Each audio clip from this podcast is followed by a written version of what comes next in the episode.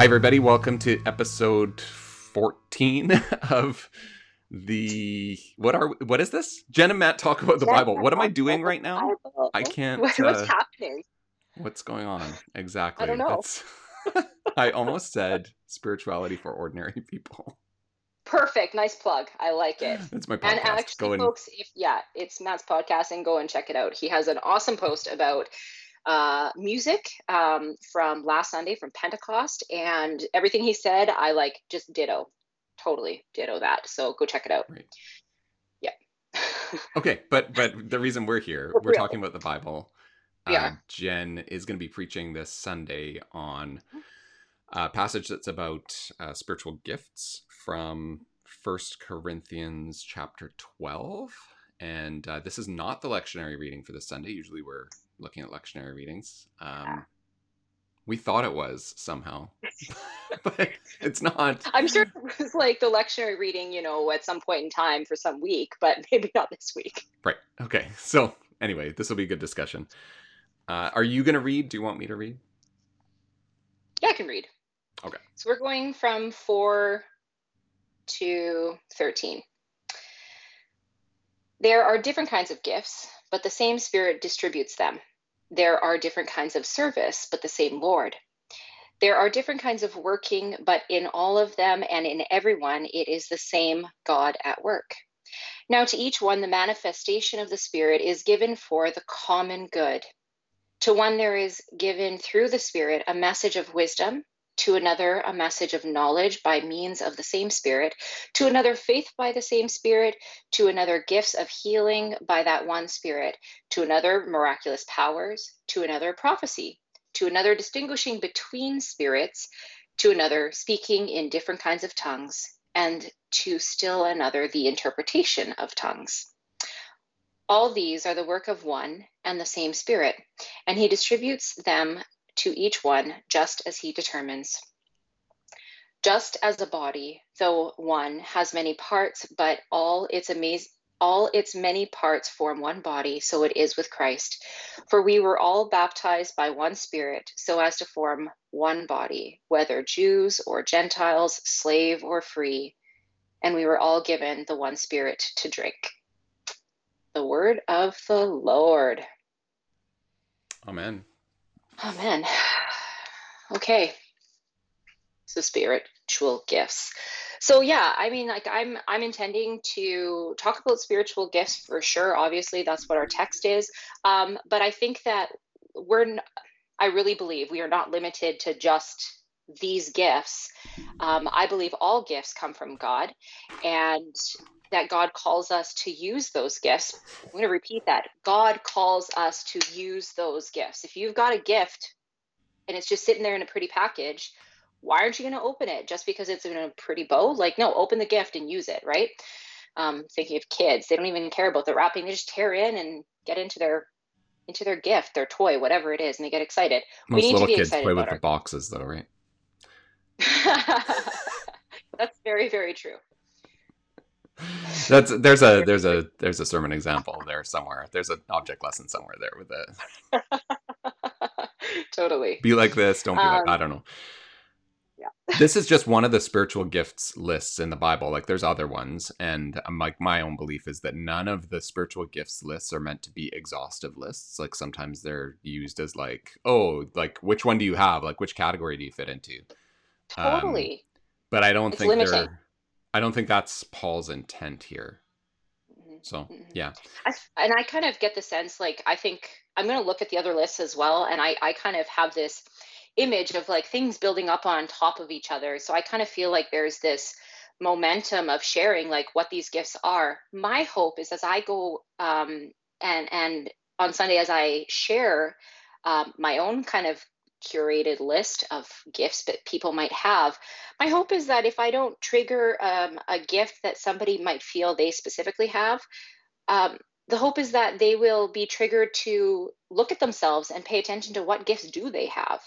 Use your gifts, people. Right now, especially, not just right now, especially for all time, use your gifts, show up, let God work through you. Give me some insight though, Matt. You're helpful in You're helpful in me planning and writing. So, well, again, like I would say this is kind of a common theme, is that always look at the wider context. So, yes. Really, this section starts at the very beginning of chapter 12, where he says, "Now concerning spiritual gifts, brothers and sisters, I do not want you to be uninformed." And then it's sort of like, it's sort of, that's a natural section beginning, right? So he's just sort of like writing this long letter. We're at chapter 12, and then it's like, now I'm going to move on to talk about spiritual gifts. So you can really start there, I think. Yeah. But then he doesn't really stop talking about spiritual gifts until I think sometime into chapter 14. So you have this big long thing. So like where we stopped, like there's some really beautiful parts that come right after that, which you might even want to explore that in the sermon. I don't know. Because that's where, you know, indeed the body does not consist of one member, but of many. The foot would say, because I'm not a hand, I do not belong to the body, that would not make it any less part of the body. And if the ear would say, because I'm not an eye, I do not belong to the body, that would not make it any less part of the body. And if the whole body were an eye, where would the hearing be? So kind of that's this whole, like, we need each other, and the different parts of the body are indispensable and each have different functions, and you can't just sort of do without one. Nope. And I think even uses that. The other thing that he does say is he says, on the contrary, the member, this is verse 22, the members of the body that seem to be weaker are actually indispensable. And those members of the body that we think less honorable, we clothe with greater honor, and our less respectable members are treated with greater respect. That's really interesting. And then there's a whole, if one member suffers, all suffer together with it. If one member is honored, and all rejoice together with it. So this stuff is really, really good. Yeah, I don't know. I'm being convicted right now. Like, I think I have to deal with that, especially given our climate right now. Right. And then the thing that we just talked about, you know, where you started with, like, we need people to lean into their gifts. Like, this is actually really, really important. And the idea that this is not an exhaustive list. I kind of feel like Paul deals with that at the end of chapter 12, right? So he says, you know, are all apostles. So God has appointed apostles, second prophets, third teachers, then deeds of power, then gifts of healing, forms of assistance, like forms of assistance. That could be a lot of things. Forms of leadership, various kinds of tongues. Are all apostles? Are all prophets? Are all teachers? Do all work miracles? Do all possess gifts of healing? Do all speak in tongues? Do all interpret?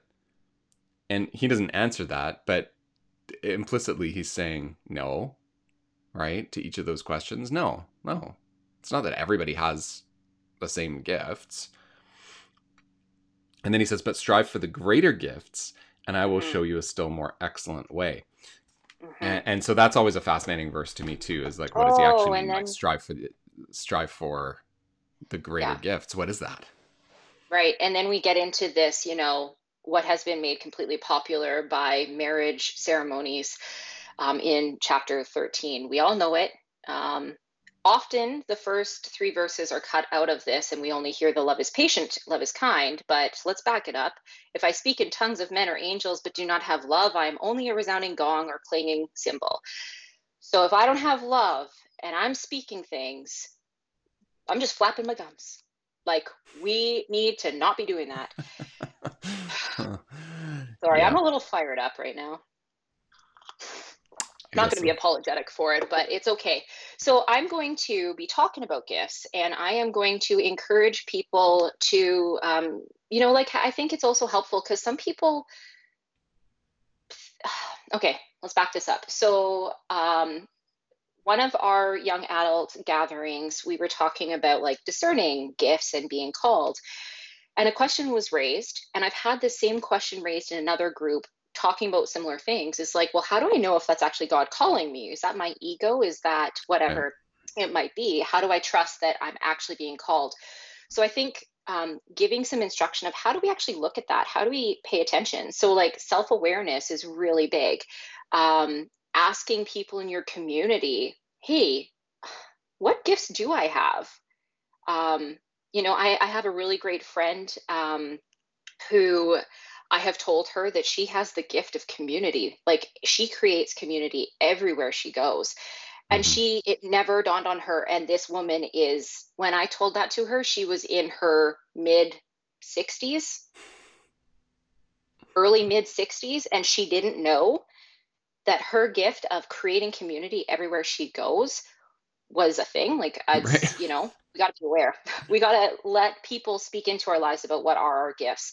That's right. And I think that it's also really awkward as we try to try out using those gifts.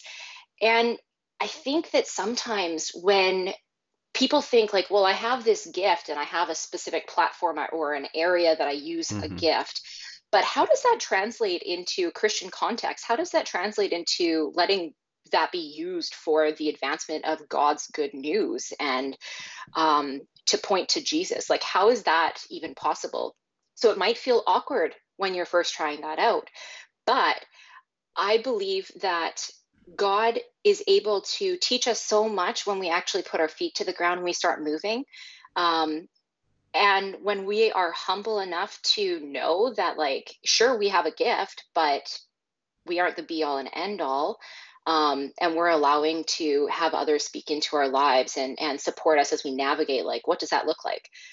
To use my gift for service in the church and beyond the walls of the church. The other thing I've been thinking about is how we might be really surprised as we start to use those gifts and how God uses those more specifically and what he draws us into in partnering with the Spirit and partnering with others who are trying to use their gifts with the equipment of the Spirit. When you show up, you might be surprised at the journey that you get to walk by using those gifts. So those are kind of some of the snippets that I've been thinking about for like many weeks. And so I'm definitely going to have to include a few other things into this, but I think the body imagery, like, what is that? What is that actually saying? Like, I see a lot of like, and I do this, like I'm more comfortable in a way using my gifts in isolation. That's good.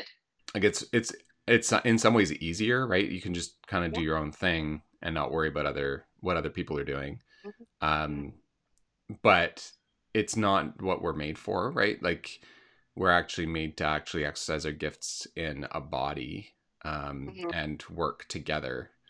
Thank you. So yeah, like using some of that, like trying to figure out how do we actually picture that for people in the sermon? Like, what's a good way to come at that? I always lean towards like sports or whatever, but I was thinking like my daughter does synchronized swimming, and like that's actually kind of an interesting one. Just even like what like they really have to use their entire body to do what they're doing, and they're doing that with like multiple bodies. So yeah, like that might be kind of an image or something, but the other piece that when Paul talks about towards the end where he says but strive for the greater gifts and I will show you a still more excellent way. I think there, I haven't heard a ton of reflection on, well, what does Paul actually mean by more excellent way? But I think it's really obvious. Like, you just keep reading. That's what I, yeah. Right? I was like, well, like, I think that we just have an awkward break in the chapters. I just don't want that to be glossed over. Like, you did that, but I don't know that people necessarily connect the dots. When he says a still more excellent way, he's talking about loving one another. Which is why he goes into this long, actually it's not that long, but he goes into this thing about what love is that gets read at the weddings. I think he does that because he's saying like that I'm now currently, I just said I was going to show you the more excellent way. Here it is. It's love. And so he even says like at the very end, you know, people might know this, and now faith, hope, and love abide, these three, but the greatest of these is love. But you could actually put the word but in there. It's just a conjunction, right? You could say, but the greatest of these is love. Yeah, I'm reading from the NIV today, and but. It has but in there. There you go. And then he continues, pursue love and strive for the spiritual gifts, especially that you may prophesy. And I think lots of times I sort of see people, at least in practice, maybe not in like their biblical exegesis or their interpretation of the Bible, but in practice in the church, sometimes we bracket chapter 13 and kind of go, oh, that's the wedding chapter. And so what we end up doing is we kind of go, oh, are we all apostles? Do we all speak in tongues? Whatever. Do all interpret? No, strive for the greater gifts and I will show you a still more excellent way. Bracket wedding chapter. Pursue love. Yeah. Do that. But strive for the spiritual gifts, especially that you may prophesy. And in Paul's context, prophesy is basically preaching. It's basically, okay, it's not like predicting the future. Right. And then Paul plays off prophesying against speaking in tongues. So, which is kind of the spiritual language of like, that is ununderstandable by humans, but can be interpreted at times. And so he plays those off against one another, saying that prophecy or preaching, proclamation is the greater gift because it actually builds up the body, right? Because people got to actually understand what's going on. Whereas speaking in tongues is fine, legitimate, but it's actually, it has less to do with building up the body. And that's where he goes after that. Helpful. But I think the problem is we get to focus on those things and then people end up in weird debates about like speaking in tongues and what is that? And have forgotten that actually Paul's main point seems to be strive for love. And then a whole bunch of churches just kind of forget about that being the central thing, even though we all know it's the central thing, but then our actions and behaviors don't always reflect that. And so we start getting into big arguments about, well, who has the right to proclaim and who has the right to like, and we get into these bizarre places where we haven't actually dealt with the real greatest, most excellent way of love toward one another. Anyway. I just see tons of that always going on, and it's really, really frustrating. Yeah. Thank you for like giving me lots to think about as I that's build probably this. Not your sermon. That was my mini sermon just now. Yes. Preach. Yeah. And so the other thing I'm noticing about this too is not just like we bracket chapter 13 as the wedding chapter, but it also, I feel like this is the whole thing that he is, it's all one sermon, right? Like it's all one moment of prophesying, of proclamation. And it's interesting that he is like, I feel like the point he is driving home is about the gifts and to use them from within a place of love and through love. And love like encapsulates all of it. But we have in chapter 12, a list of gifts. And then here in chapter 14, we have some gifts listed as well. Not as exhaustive of kind of a list, but it does say, you know, one at verse 3, but the one who prophesies speaks to people. And so it's interesting. So prophecy is like the gift, but there's ways that this is shown. So speak to them for their strengthening, for encouragement, for comfort. So there's like, people might not think I have a gift of prophecy, but I know that I'm really good at encouraging people, or I'm really good at sitting with people and bringing them a sense of comfort and just coming alongside them in their pain. So that I think that prophecy can look a lot of different ways as well. And then we've got other lists of gifts as well. I think like Ephesians comes to mind. Yeah. Like, I think too, though, like maybe I didn't make this point clear enough, but at verse 1 of chapter 14, where he says, pursue love and strive for the spiritual gifts, and especially that you may prophesy. I think a lot of times that can be read as pursue love, but really pursue the spiritual gifts that I'm talking about. Like these other things where I didn't really mention love, like back in chapter 12. Yeah. And coming up now in chapter 14. But I actually think I think it should be read as pursue love, primary thing. This is why this is the first thing in the sentence. And also, secondarily, do this other stuff I'm talking about with pursuing these other specific spiritual gifts. But yeah. But that's what like the beginning of chapter 13 is about, right? If I have not love, I'm just a noisy gong or a clanging cymbal. As in, like, it doesn't matter if you're speaking in tongues. It doesn't matter if you're prophesying or preaching. If you don't have love, it doesn't matter. Yeah. So this is where I think he's saying, like, if you're going to, he never classifies love as a spiritual gift.